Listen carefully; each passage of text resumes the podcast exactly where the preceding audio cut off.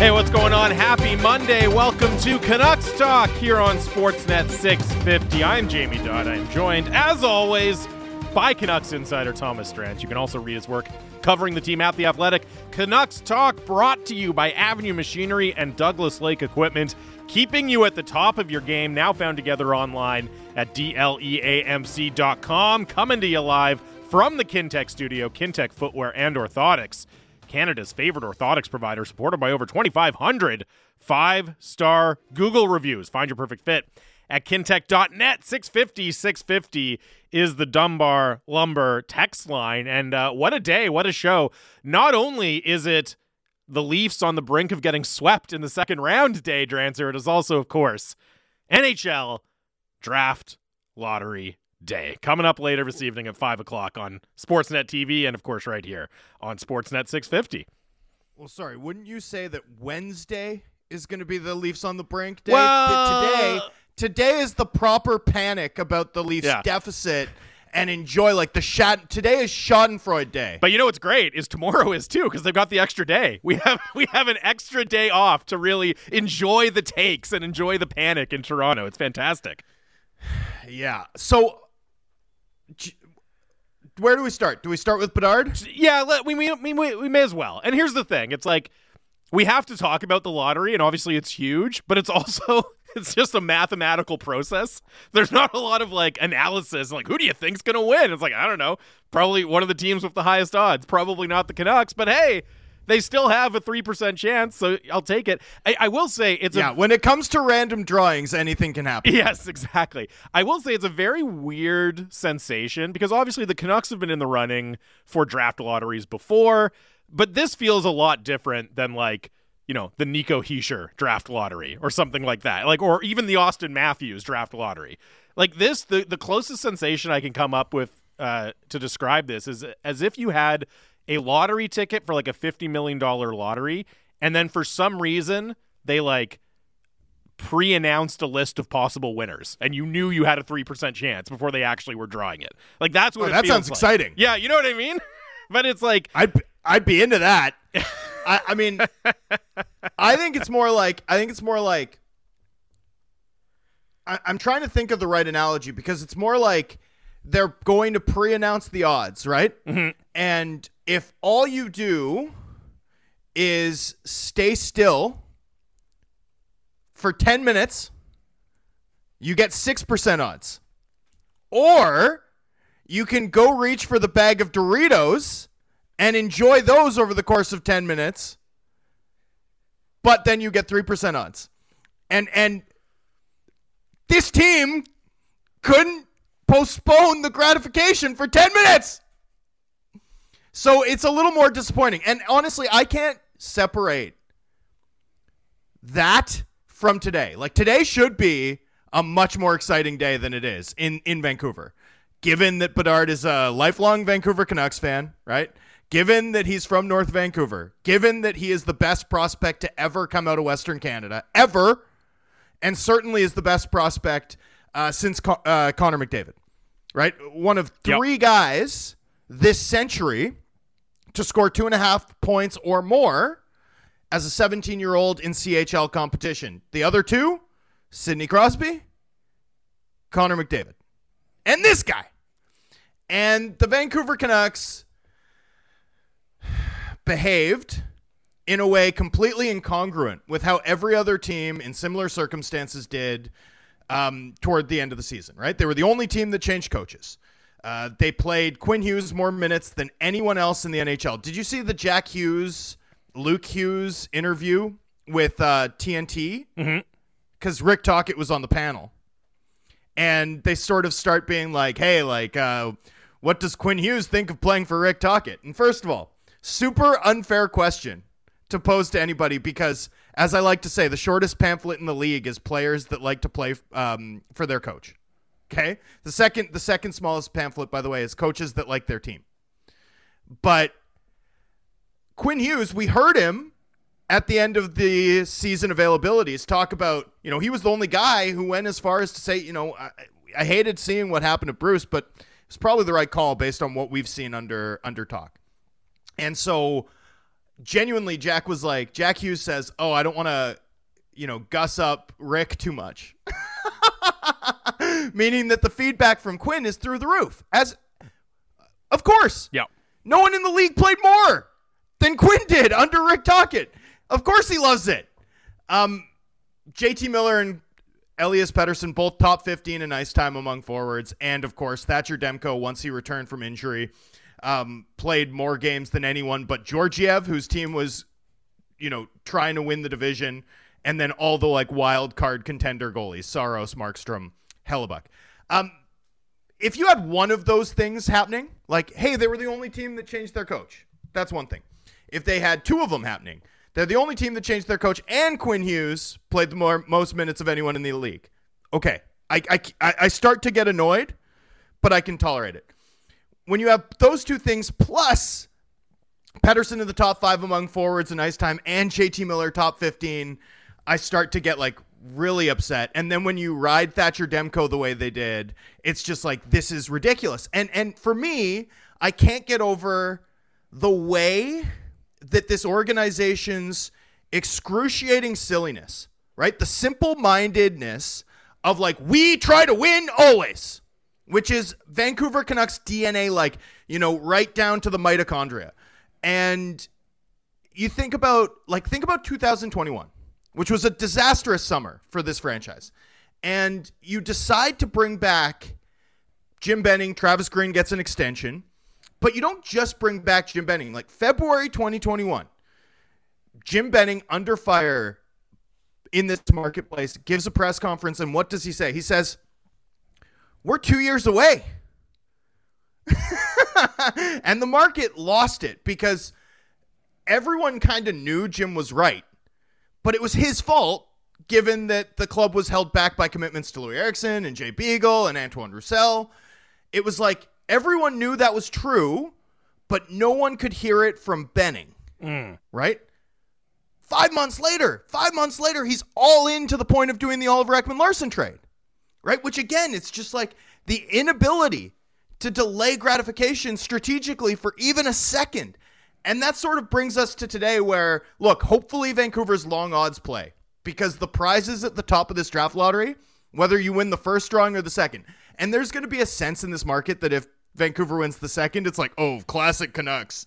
And it's like, no, no, no, no, Well, no.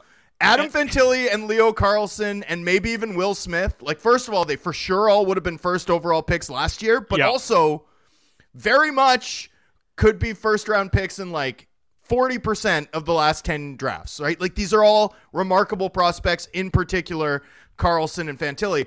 That's still a huge win for this team.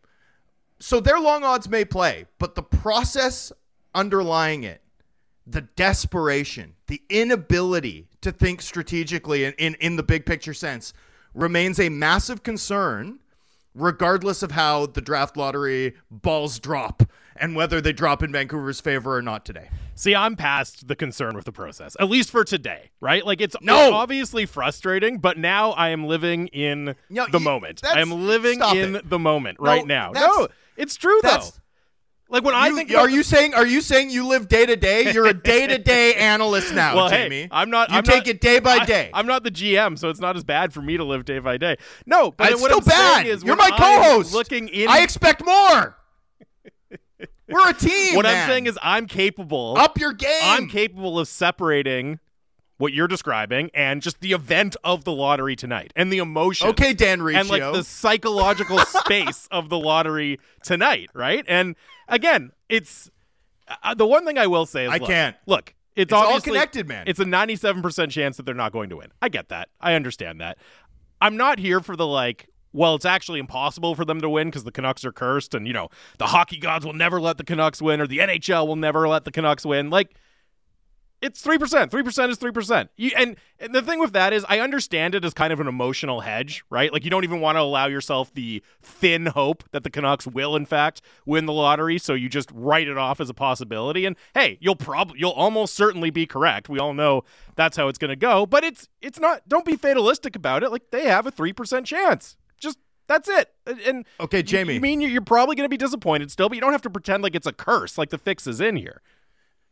Jamie, the Canucks are a cursed franchise, and that's okay. See, I know you don't believe that. I know you don't no, no, believe no, that. no, no. I I don't believe that they have a zero percent chance of winning the draft lottery. I believe they have a three percent chance.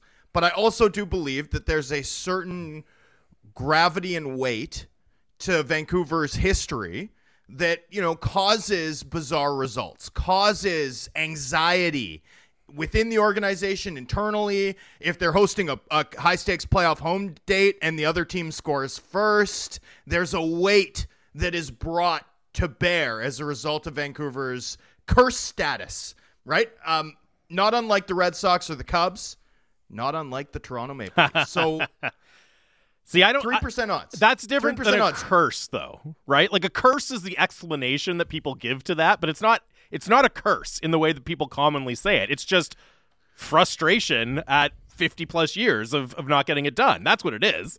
it's descriptive rather than prescriptive, but it but it's a fair description. The Vancouver Canucks are one of the true cursed franchises in North American professional sports.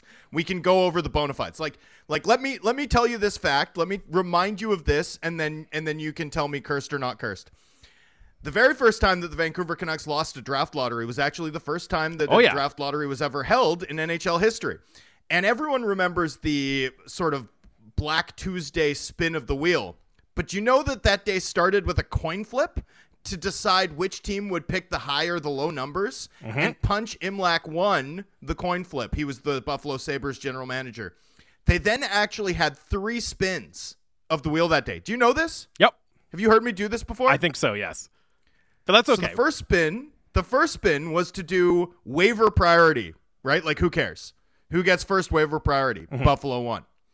The second spin was who gets first pick in the expansion draft. Also not a huge deal. Buffalo won. and then it was the Gilbert Perreault spin of the wheel, and the, and that one Buffalo won. So Vancouver lost four 50-50 draws to open their existence as a franchise. They're the only team in NHL history that hasn't won a cup to lose in Game Seven of the Stanley Cup Final, and they've done it twice.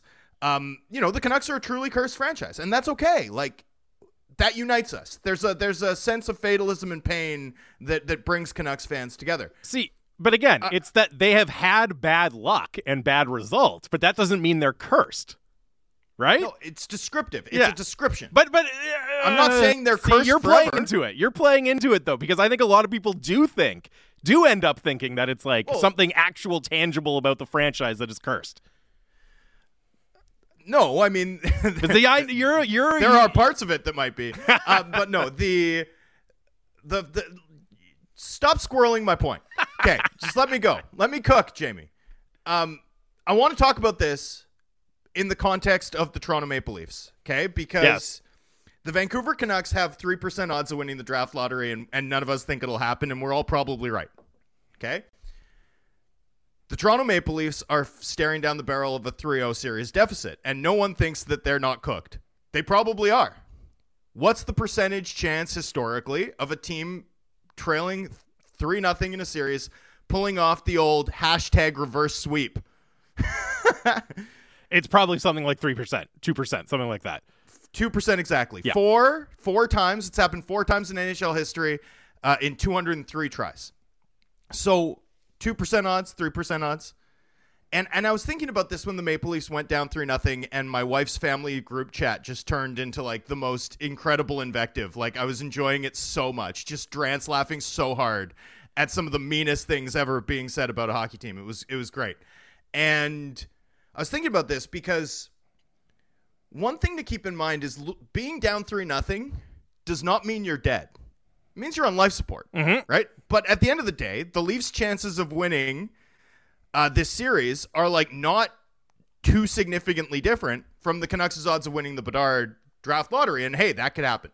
And I often think about this because I tend to think that when there's a weight, a weight from a curse, even though that curse is, as I, I agree with you, not of supernatural or fatalistic origin, mm-hmm. but but the sense of a curse around a franchise, that for that team to get over the hump, they tend to need a moment of true catharsis, like an act of God style moment. And I think about this because, you know, I, I was in high school in 04 when the sh- sh- Boston Red Sox eliminated a 3-0 deficit against the New York Yankees. Right, they were the first team in baseball history to do that. Stormed back to win the World Series, ultimately the next round.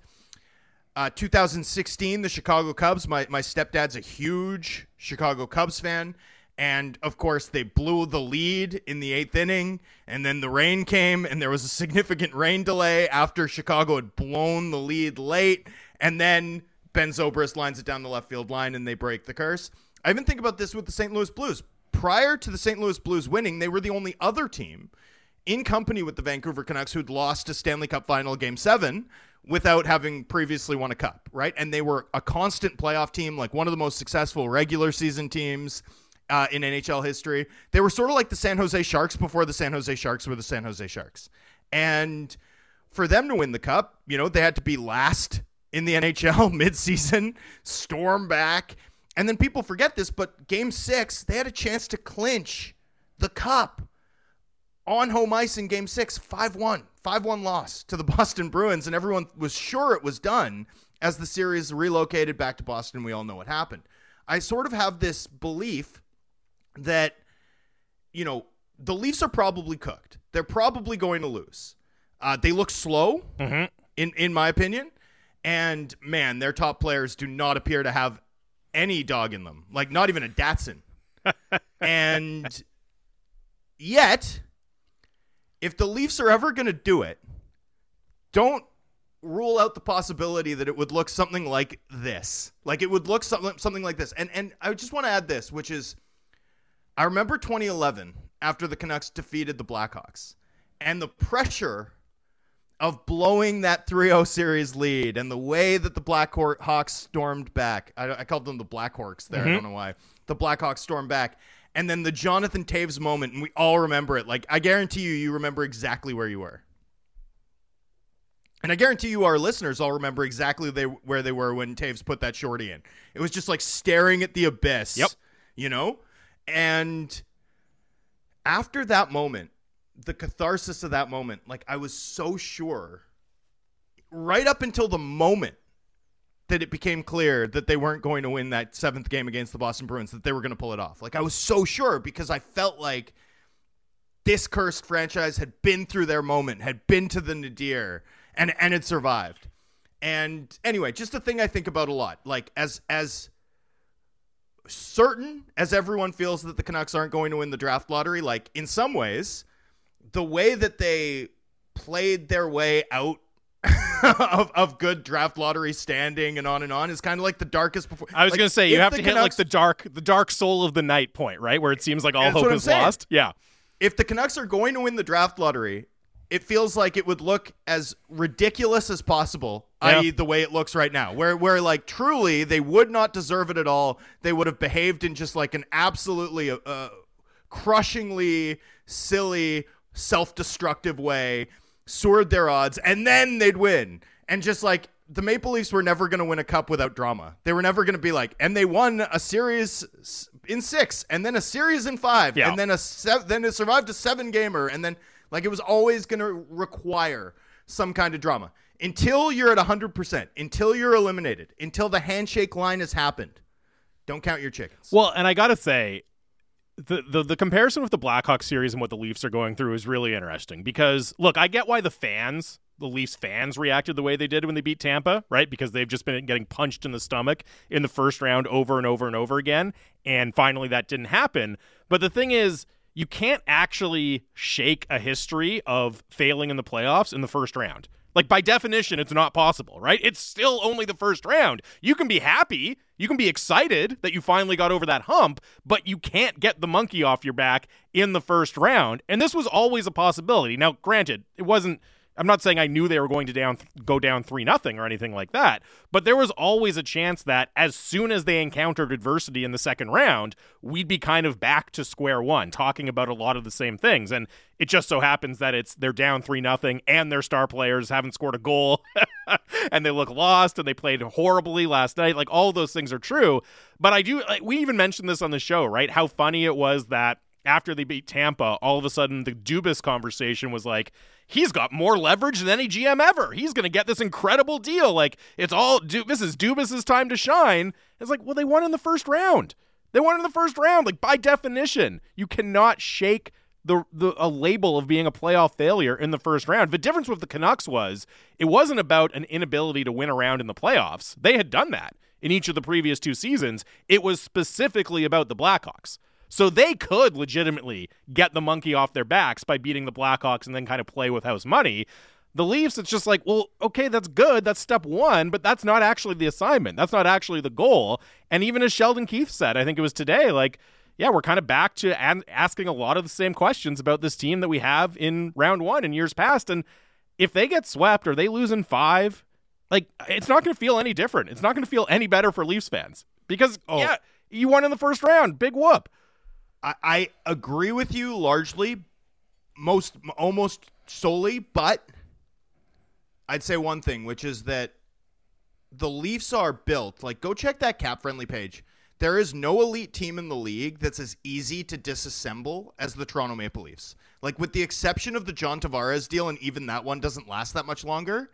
Like, if that team decided they wanted to rebuild, like, what's Nylander netting? What's you know like the, even their star star players don't have like miles of term on no. those deals. Like they're not restrained at all. In fact, the composition of the team would enhance uh, their ability to monetize and get value. Like if they wanted to change direction, you know, when we talk so much about how like the Canucks would be stuck and like even if you wanted to rebuild, it would be a multi year process, and like the Leafs could do it in a week, and if I was them, given the way that this core group has performed, right? Given the way that they've historically performed with the chips are down in the playoffs, I'd care a lot about the response here. Like I would I I'm not kidding. And I'm a, I'm a bit of an emotional guy, but like if I was in Kyle Dubas's shoes and and and I didn't have one foot out the door, I'd be yeah. like, "Look, look, Marner left wing, Matthews center, Nylander right wing. Throw them all together. We're loading them up. We're loading them up if they don't bring it, win or lose, like if they don't bring it game four and five and six and wherever this goes, I'm blowing this team up. Like that would be how I'd feel about it. So I agree with you that like you can't shake the label even if they lose in five versus, but I still think it matters how you respond. I still think it matters how players perform, how they deal with pressure and and if I'm the Leafs, given how long it's taken to get here, given where this team's at, like I'd want to see, especially the the best players on this team who've basically been no shows in this series, like I'd want to see them make a case to get another shot after this. Like that that I think those are real stakes yeah. that should be on this team regardless of whether or not they can pull off a, a the uh, nearly impossible with no margin for error. Well, I think pretty clearly everything is going to have to be on the table, right? From the coach to the GM to maybe other executives to player personnel, right? Because I have like, um, it, it takes me a while to go to like mentally soft as a reason why a team can't win in the playoffs. And I, I don't even know if mentally soft is the right way to put it if they get swept, if they lose in five and they don't show the pushback that you're talking about, I don't like it's really hard to make the argument that this core that that core should be kept together when they just keep running into the same problem over and over and over again. And I think if that does transpire, and we'll see on Wednesday, there's really again everything is oh. going oh, to be on the table in Toronto, and it should be. But yeah. let's also not overstate like getting outplayed by an inferior team in a six game series win and then getting swept in round two, that could be the story of the Maple Leafs, but it's absolutely the story of the Florida Panthers 12 months ago. Mm. Like literally to a T what happened to the Florida Panthers. And by the way, Matthew Tkachuk, before the last 10 games of his playoff career, 15 points, 27 games, minus 11. Yep. Like, there's a lot of Calgary Flames fans who reacted to the Bruins taking that 3 1 series lead by saying stuff like, that's the playoff Matthew Tkachuk we know. It's amazing how much things can change in two weeks. It's amazing how you know you can require the Blackhawks to beat the Penguins to get into the playoffs. You can be down 3-1 against the best regular season team in NHL history. Then you can be down a goal in the last minute of game 7 and 10 days later you're like the clutch team that knows how to win. It's wild. But that's how quickly things can change in hockey, including at the draft lottery where anything can happen. Yes. And where Bedard would certainly change everything for this franchise. Uh, we got to take a break. Shayna Goldman of The Athletic joins us next, talking all things Stanley Cup playoffs. It is Canucks Talk, Sportsnet 650. The most comprehensive Canucks coverage in the city. Canucks Central with Dan Riccio and Satiar Shah. Be sure to subscribe on Apple, Spotify, or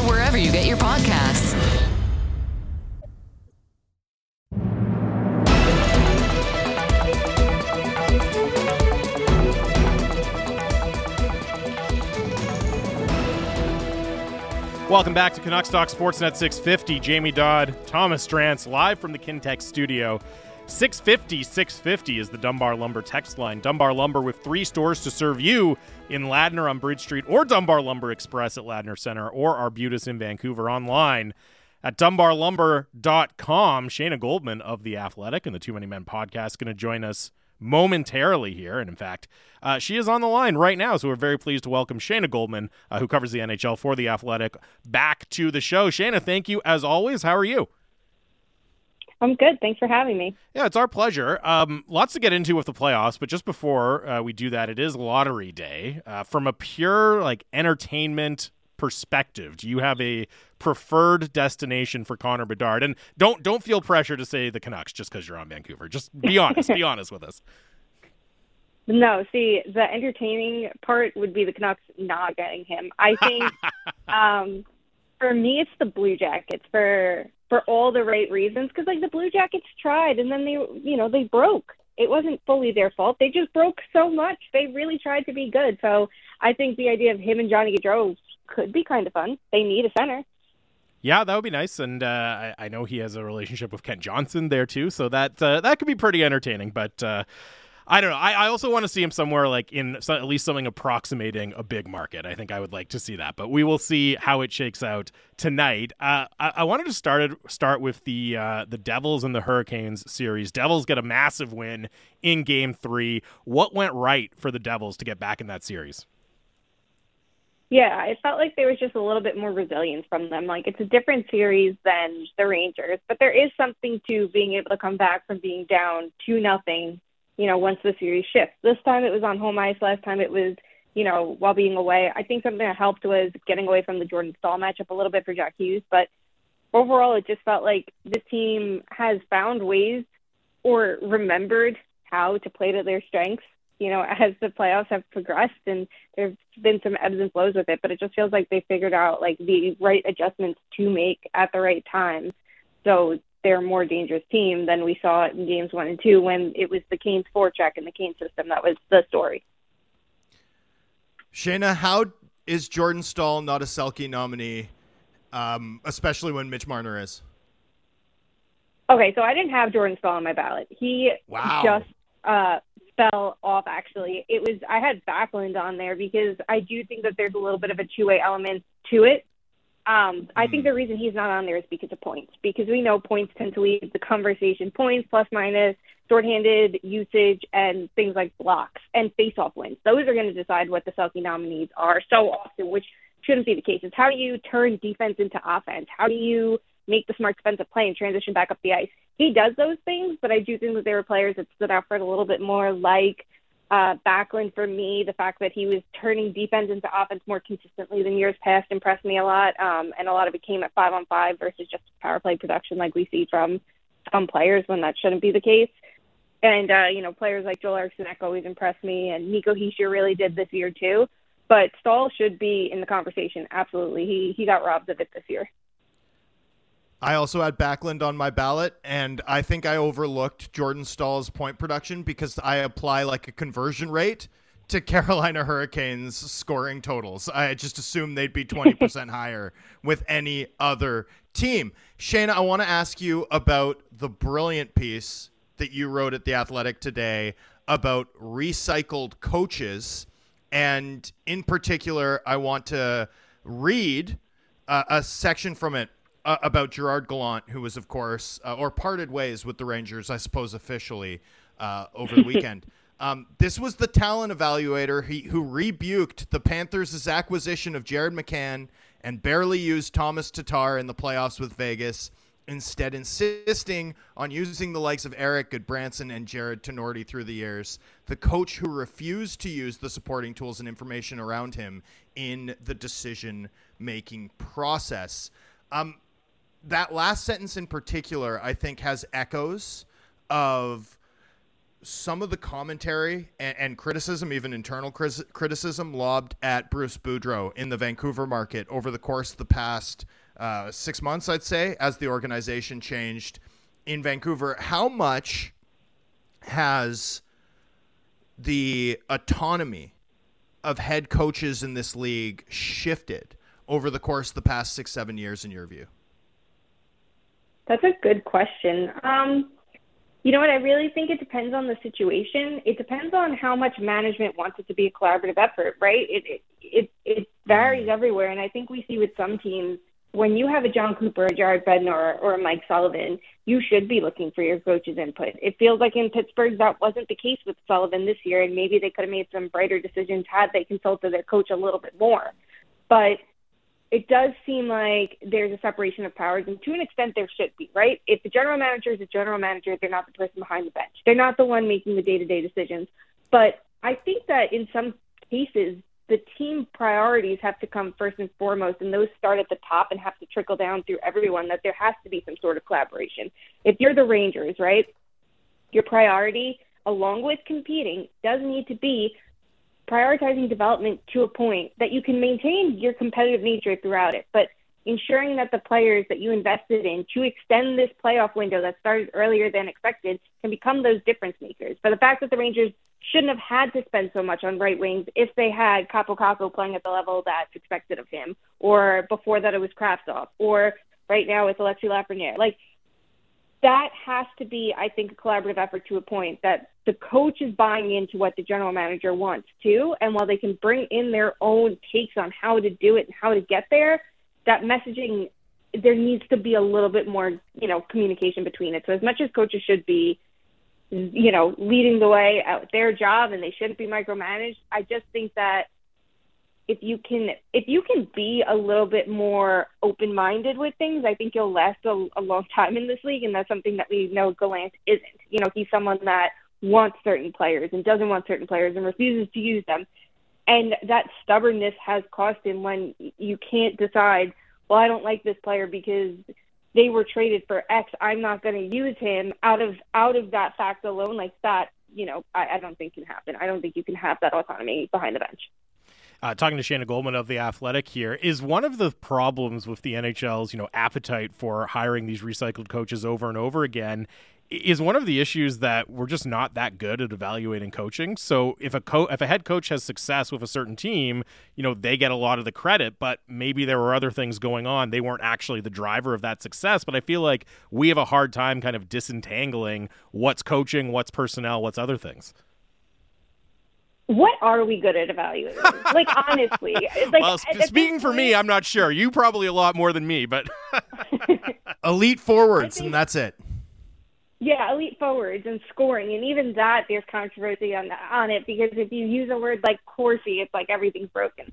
With coaches, they get credit for things, and goaltending has a ton to do with it, right? Like if there's a streak of bad goaltending, a coach might lose their job it's unfortunate. It's the way it goes in this league, um, even if it's not the right way. With player development too, sometimes you look at someone like Adam Fox, right? How much credit did David Quinn get for what he did in New York? Versus everybody knowing Fox had this in him the entire time, and just giving him the minutes is what he needed. You know, there's there's tweaking that coaches can do and adjustments and things like that, sure, but it, it's always interesting who gets credit for what. Um, it feels like we have to get better at separating it. And there should be there should be some overlap though, right? Like it's not a player was good on their own. Period. The end. Connor McDavid is one of the few exceptions to that. And even with different coaching, which we see with Woodcroft, we're seeing adjustments in their game last year. It, it's the way he's deployed. It might be so. There's credit for things like that too. We need to figure out how to separate it. We need to see where the overlap is and just be honest about it when we evaluate coaches because it feels like we keep getting things wrong. Um, and the Jack Adams Awards nominees tend to be like a prime example of that. When guys like Jared Bednar, who came into a lineup with the Avalanche that was not built for him stylistically, you know, they found a way up from there.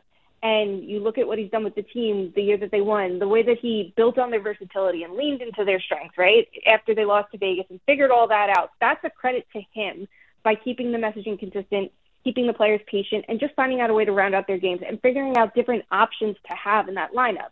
Nathan MacKinnon's going to pop off. That's great for him. He's not responsible for that necessarily, unless he's clearly putting him in a position to succeed that he wasn't before. But he gets credit for the system built around it. So it's a little bit of both, but we just need to be honest about what it is and not just credit coaches or discredit them because it works with the narrative, right? You know, I, I, think another issue here is that there's kind of a, an inherent conservatism to hiring a, a recycled head coach, right? Because hey, they've done the job before. Maybe they've had a little bit of success. It's it's the safe play. You're not sticking your neck out on somebody who's never done it before. But if you were advising an NHL team looking for a head coach, where do you see as kind of those untapped uh, areas where you know instead of looking for somebody who just got let go from their second job or maybe even you know instead of looking for an assistant coach of a really good team where some of those non-traditional areas you would look for nhl head coaches? Yeah that's the funny part right? Like it's the risk of going with someone unproven. Meanwhile, it's a risk to go with someone who was just fired for yeah. what they did with another team and thinking it will just apply to your team and be fine, or the risk of thinking that they're going to adapt on their fourth NHL head coaching job when they haven't in one, two, three before that. Um, I think if we look at some of the most successful head coaches right now, we do see success from former AHL head coaches. That's the case with Bednar, mm. with Cooper, and with Sullivan. But Sullivan has experience as an assistant coach as well before that. Um, those are the three that stand out to me. But I, I, you know, there's someone like Rod Brind'Amour who came up as an associate coach. It's just giving those younger, little younger coaches a shot. Um, giving, you know, the former player like Rod Brind'Amour, someone like Marty St. Louis the shot. Like there is value to that. It's not that you know they can't be a former player, but I think that like the name recognition can't be everything. It's it's taking a leap for someone who has different ideas at any level. It's just breaking past the same names that we keep hearing. You know, this summer it's going to be Peter Laviolette and Daryl Sutter and Gerard Gallant when it should be who's the next Marty St. Louis? Someone who might not have coaching experience, but was the ultimate player who was good at legitimately everything and worked so hard to get that way. And that's the same thing with Rod Brind'Amour, who put in a system that legitimately no team can compare to the system that they've built and maintained that anybody can step in and thrive. And then it's the Coopers and the Bednars. Look at the different approaches they had. Bednar was someone who had rovers at the AHL level uh, with Cleveland, and look at how he's applying that to the NHL level. So it's less finding where it's it's looking for the right things. You know, looking for that innovation, innovation and creativity that we're just not seeing at this level. Shayna, the Dave Hakstol experience in Seattle has really opened my eyes because I wasn't a fan of the work in Philadelphia.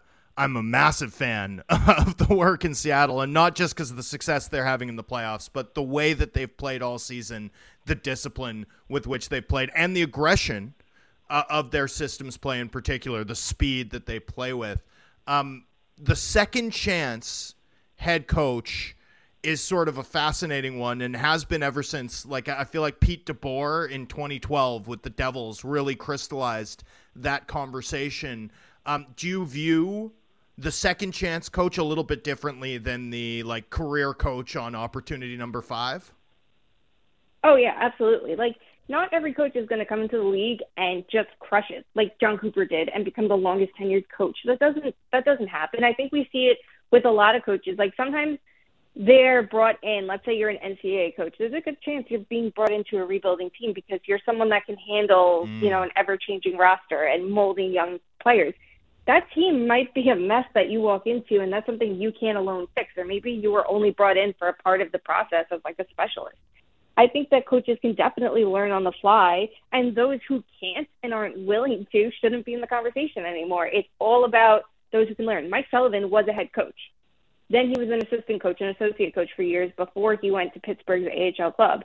That now he's a head coach again. Like there was a big gap for him to learn from, and even if there's a quicker turnaround, we can see that improvement. I'm sure Hakstol learned a ton between his first two stints. John Hynes seems to have too, even though there wasn't much time in between. Even someone mm. like Paul Maurice can learn, it seems, between coaching opportunities, and he's you know a lifetime coach. But I think that there definitely is something to learning on the fly in this job and, and figuring out where to go. I think second chance coaches are a good thing in this league for sure because, you know, Bruce Cassidy is another one who's an example of that. Like, it may not be perfect in shot one. It's all about what they do in that second shot for me that decides on whether they should be that third time coach, let's say, if things don't work out for them. If they show a huge turnaround and a total difference of approach from that first time, like they might be the right pick to keep giving those shots to instead of the coaches who are already at number four and five right now and keep striking out. The coaching thing for me is so fascinating because so much of what makes a coach good, what what their job entails, happens behind the scenes. Like there's some things that we see, mostly results. Um, you know, there's some matchup things. Who's are, are the right players on the ice at the right time?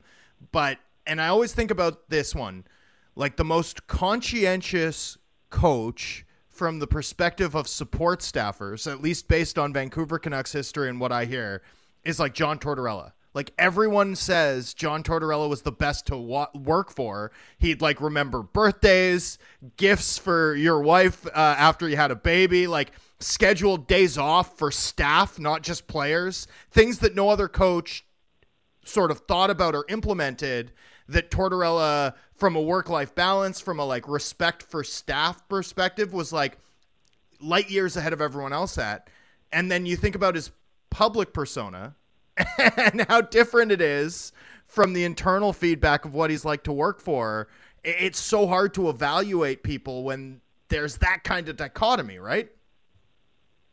Yeah, but Torts is someone I actually have a lot of time for as a coach. Me too. Even though this is his fifth NHL opportunity, by every means, right? I'm someone who would be saying, why are we giving him shot 1000?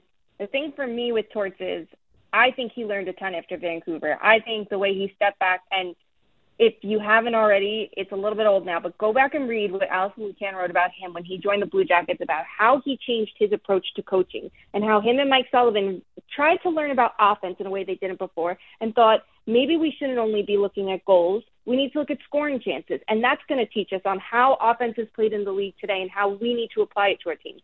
There's something so valuable there. That willingness to adjust as old school and as traditional as he is. The soundbite might be that he doesn't appreciate an analytic. He used them in Columbus. He used data and information because if he had it, he did use it. He's someone that's going to say in the media, "Of course, I coach by feel and by you know my, my what my heart says and things like that." But he's taking everything in and still making an informed decision. The other thing with someone like Tortorella, and what I think is going to extend his time in the league, and it did for someone like Lindy Ruff, who's in the playoffs now, is having the right tacticians to work with him. It was Mike Sullivan. Now it's Brad Shaw we saw Brad Shaw work with him in Columbus and create that power kill and that defensive structure. He's with him now with the Flyers. He's someone I feel like the Canucks didn't use properly. For Lindy Ruff, it's the change this year to have someone like Andrew Brunette run the uh, power play instead of Mark Recchi, who struck out for years. There definitely were adjustments made that can help keep someone like Torts and like Ruff, who seem more like people managers versus the tacticians, relevant for years. Shayna, just before we let you go, uh, game three between Vegas and Edmonton tonight after the lottery. I think pretty much everyone would agree Connor McDavid, best player in the NHL. Is Leon Draisaitl making a case that he is number two right behind his teammate in these playoffs? That's a tough one um, because they're the top players for different reasons, and there's other players who are so strong up there. But I think what Draisaitl's showing is just what a talent he is. And it wasn't a perfect regular season for him. The flaws that we know him to have, he has in the regular season up until, you know, around March when everything started changing and he picked it up at five on five. But the ability to play in a high pressure situation, if you're an elite player, you need to maintain your level of eliteness, right? When you get into the playoffs, that is your job to do what you did, maintain it, and be the difference maker that your team expects you to be. He's taking it up a notch. I, I think there's the conversation to have is is he one of the top players in the league, not just top offensive threats, but is he a top player in this league? I would say yes, absolutely. The other one is is he the best playoff performer in modern history? I think the answer yes. is becoming a very clear yes. Yeah, it's phenomenal. To do it once of the last two postseasons would be incredible. The fact that he's, you know, tacking on this year after what he did last year is just ridiculous to watch. Shayna, fantastic stuff as always. Really enjoyed that conversation. Uh, thanks for doing this. We'll talk soon. Thanks for having me. That is Shayna Goldman uh, covering the NHL for the Athletic, and yeah, as you said, Drance, a great piece up today. Oh, about, go read uh, it. It's unreal. The NHL's recycled coaches issue and why it keeps happening, what the problems with it are. It's a fascinating discussion because, as you brought up, you know, you also have the category of Dave Hakstol, the second chance guy, and you look what he's doing in his second chance. And as Shayna was saying, you know, even a guy like Tortorella, just because you're a retread doesn't mean you can't still learn and grow and incorporate new ideas. And you know, to to bring it back to the Canucks, like yeah, Rick Tocchet, technically this is his third stint as head coach. But you look at the first two, and they're, they were such weird situations. I found it very hard to draw a lot of conclusions based on what he did in Arizona and Tampa to what it would mean here. You know what I mean? So even when you have somebody who's technically on spot, you know, stop two or three, it can be really hard to determine exactly what you're going to get out of them as a head coach. Well, especially when they had such bizarre off ice circumstances oh. and just a completely, um, you know, such a such a dramatic roster construction issue as like Rick Tocchet managed in Arizona, where you have uh, an, an incredibly physical, talented defensive group and basically no high end forwards. It's like, how do you evaluate that guy? it's really tough. Yeah, and it's like, well, well, they played a really defensive system. Yeah, you don't say. They didn't have anyone who could score, and they had a bunch of good defenders. They had a bunch of good defensive players. Like, no kidding, they played a really tight defensive system. Well, and I, I'd add this. You know, I've been well outside market opinion in my evaluation of Travis Green as a head coach for the last few years, but again, I don't know how you can ask any coach to get decent results with the defense core that he had when things started to go really wrong in 2021 and 2022. I'm still convinced he knows what he's doing. Like I'm still convinced that he could have a Dave Hakstol like glow up in his second opportunity. Uh, we'll see if that happens this summer. Yeah, it's just it's also interesting, you know, how difficult it can be to get that second chance when your first one doesn't go well, right? Like even you know Dave Hakstol got it, but if things hadn't gone well this year, that probably would have been it, and it could have been it for him as a uh, as a head coaching candidate in the NHL. Right? It can be really, Absolutely. really tricky to get oh, and I don't second think opportunities. Yeah, I don't think could have. This was uh, this was everything for Hakstol, but now, my goodness, he's gonna he's gonna have work for a while because this has been a tremendous job by him down in Seattle. Uh, we will take a break. We will dive into the Florida Toronto series. What is going on with Let's the Panthers? Go. Randy Moller, a Florida broadcaster, will join us next on Canucks Talk, Sportsnet 650.